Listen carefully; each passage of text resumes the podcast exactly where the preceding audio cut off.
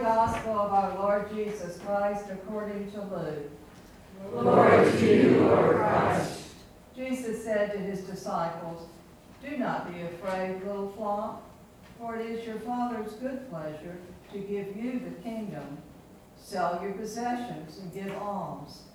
Make purses for yourselves that do not wear out, an unfailing treasure in heaven, where no thief comes near and no moth destroys. For where your treasure is, there your heart will be also. Be dressed for action and have your lamps lit. Be like those who are waiting for their master to return from the wedding banquet, so that they may open the door for him as soon as he comes and knocks. Blessed are those slaves whom the master finds alert when he comes. Truly I tell you, I will fasten his belt and have them sit down to eat, and he will come and serve them. If he comes during the middle of the night or near dawn and finds them so, blessed are those slaves. But know this, if the owner of the house had known at what hour the thief was coming, he would not have let his house be broken into. You also must be ready, for the Son of Man is coming at an unexpected hour. The Gospel of the Lord. Praise to you, Lord Christ.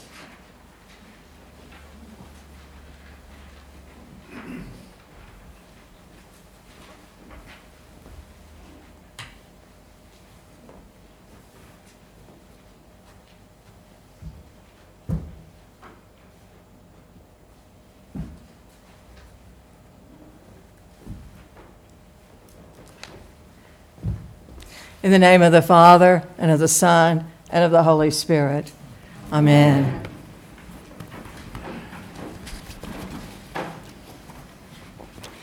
I have one very serious question to ask you all this morning. I've been away now for two years, approximately. How come you got younger and I didn't? there must be some really good water up here in these mountains. It's so good to see you all, those who I had the privilege of being with for several weeks or eight weeks or so a couple years ago, and also to begin the process of meeting those who I've not met before.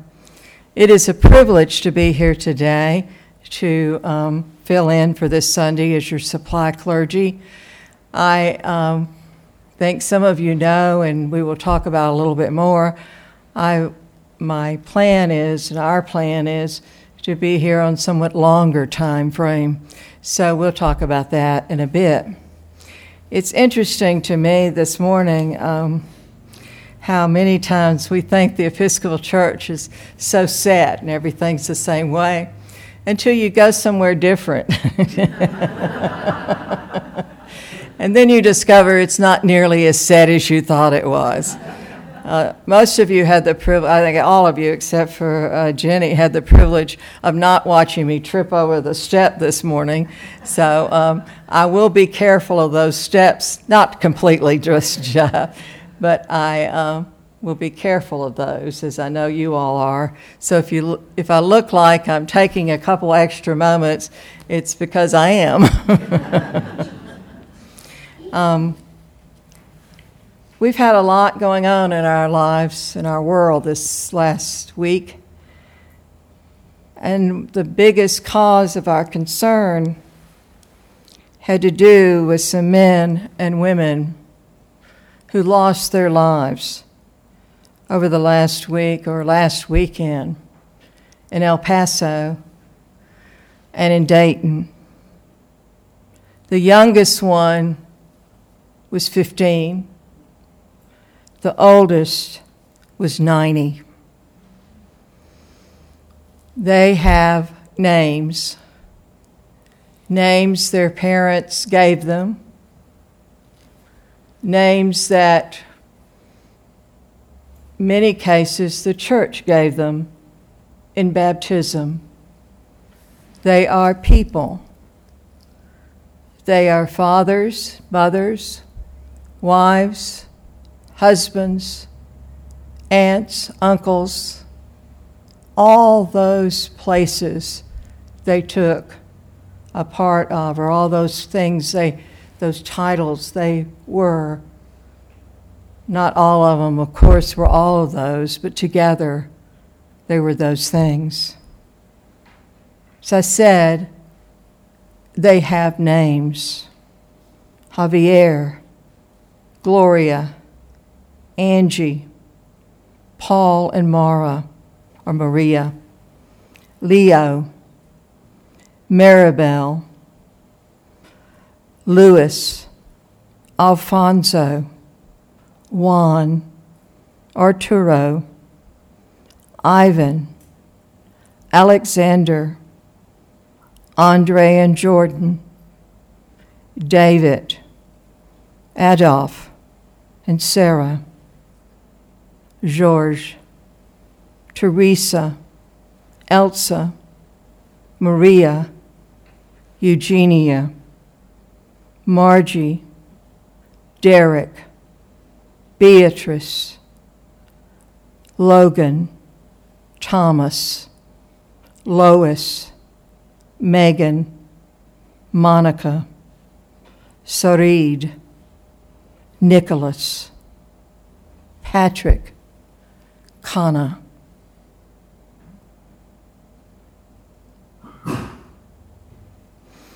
I have just read the names of those who have died and the names of those who did the shooting.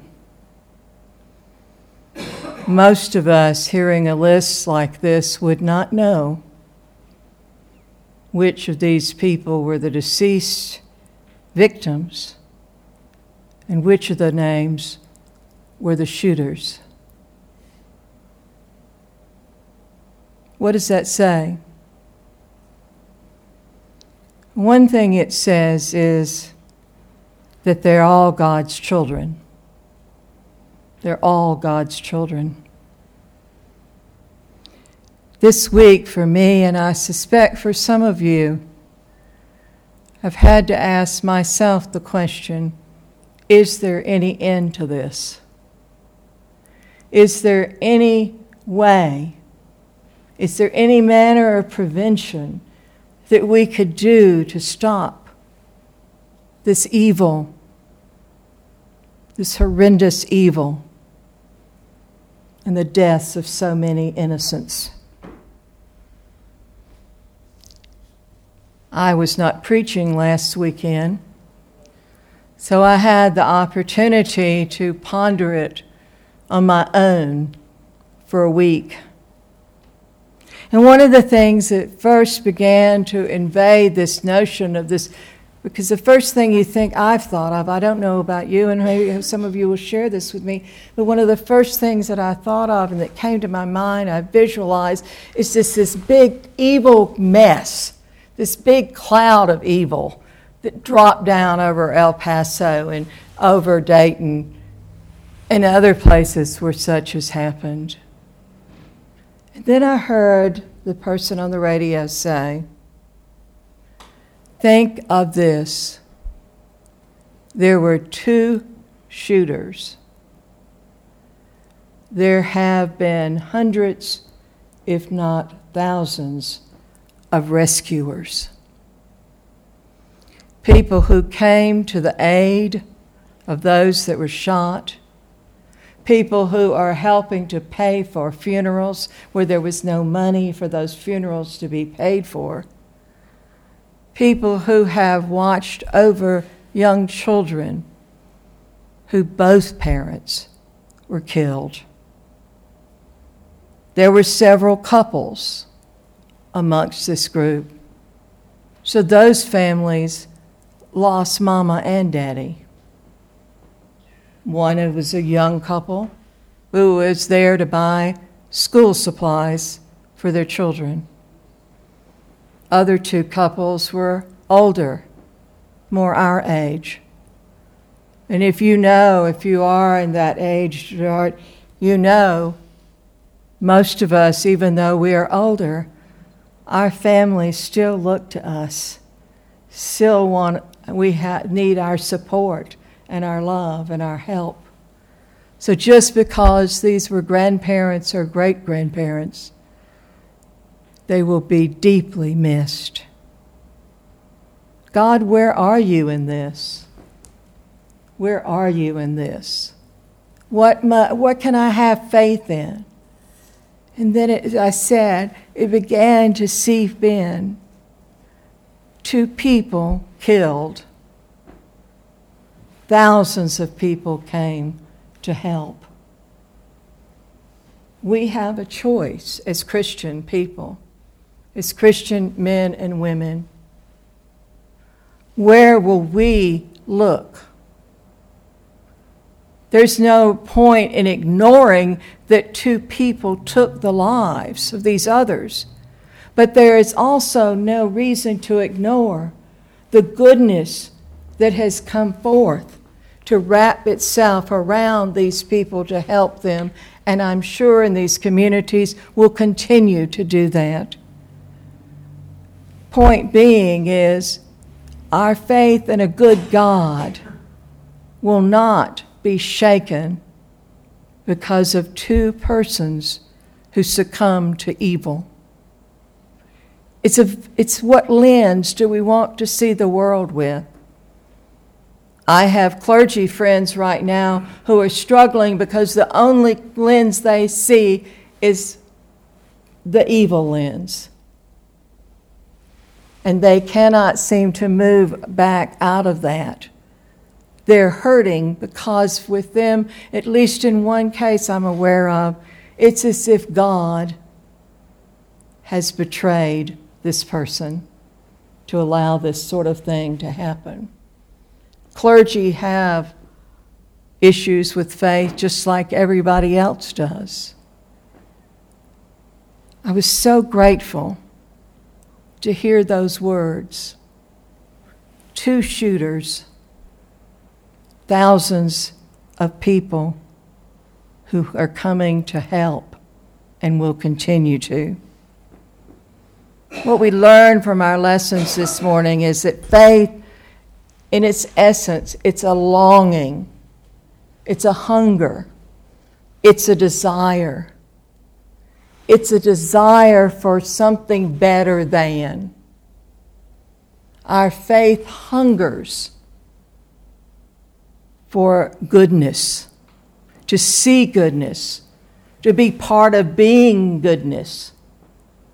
We hunger for that. That's what we desire. We want a world that makes sense, not one that is upside down.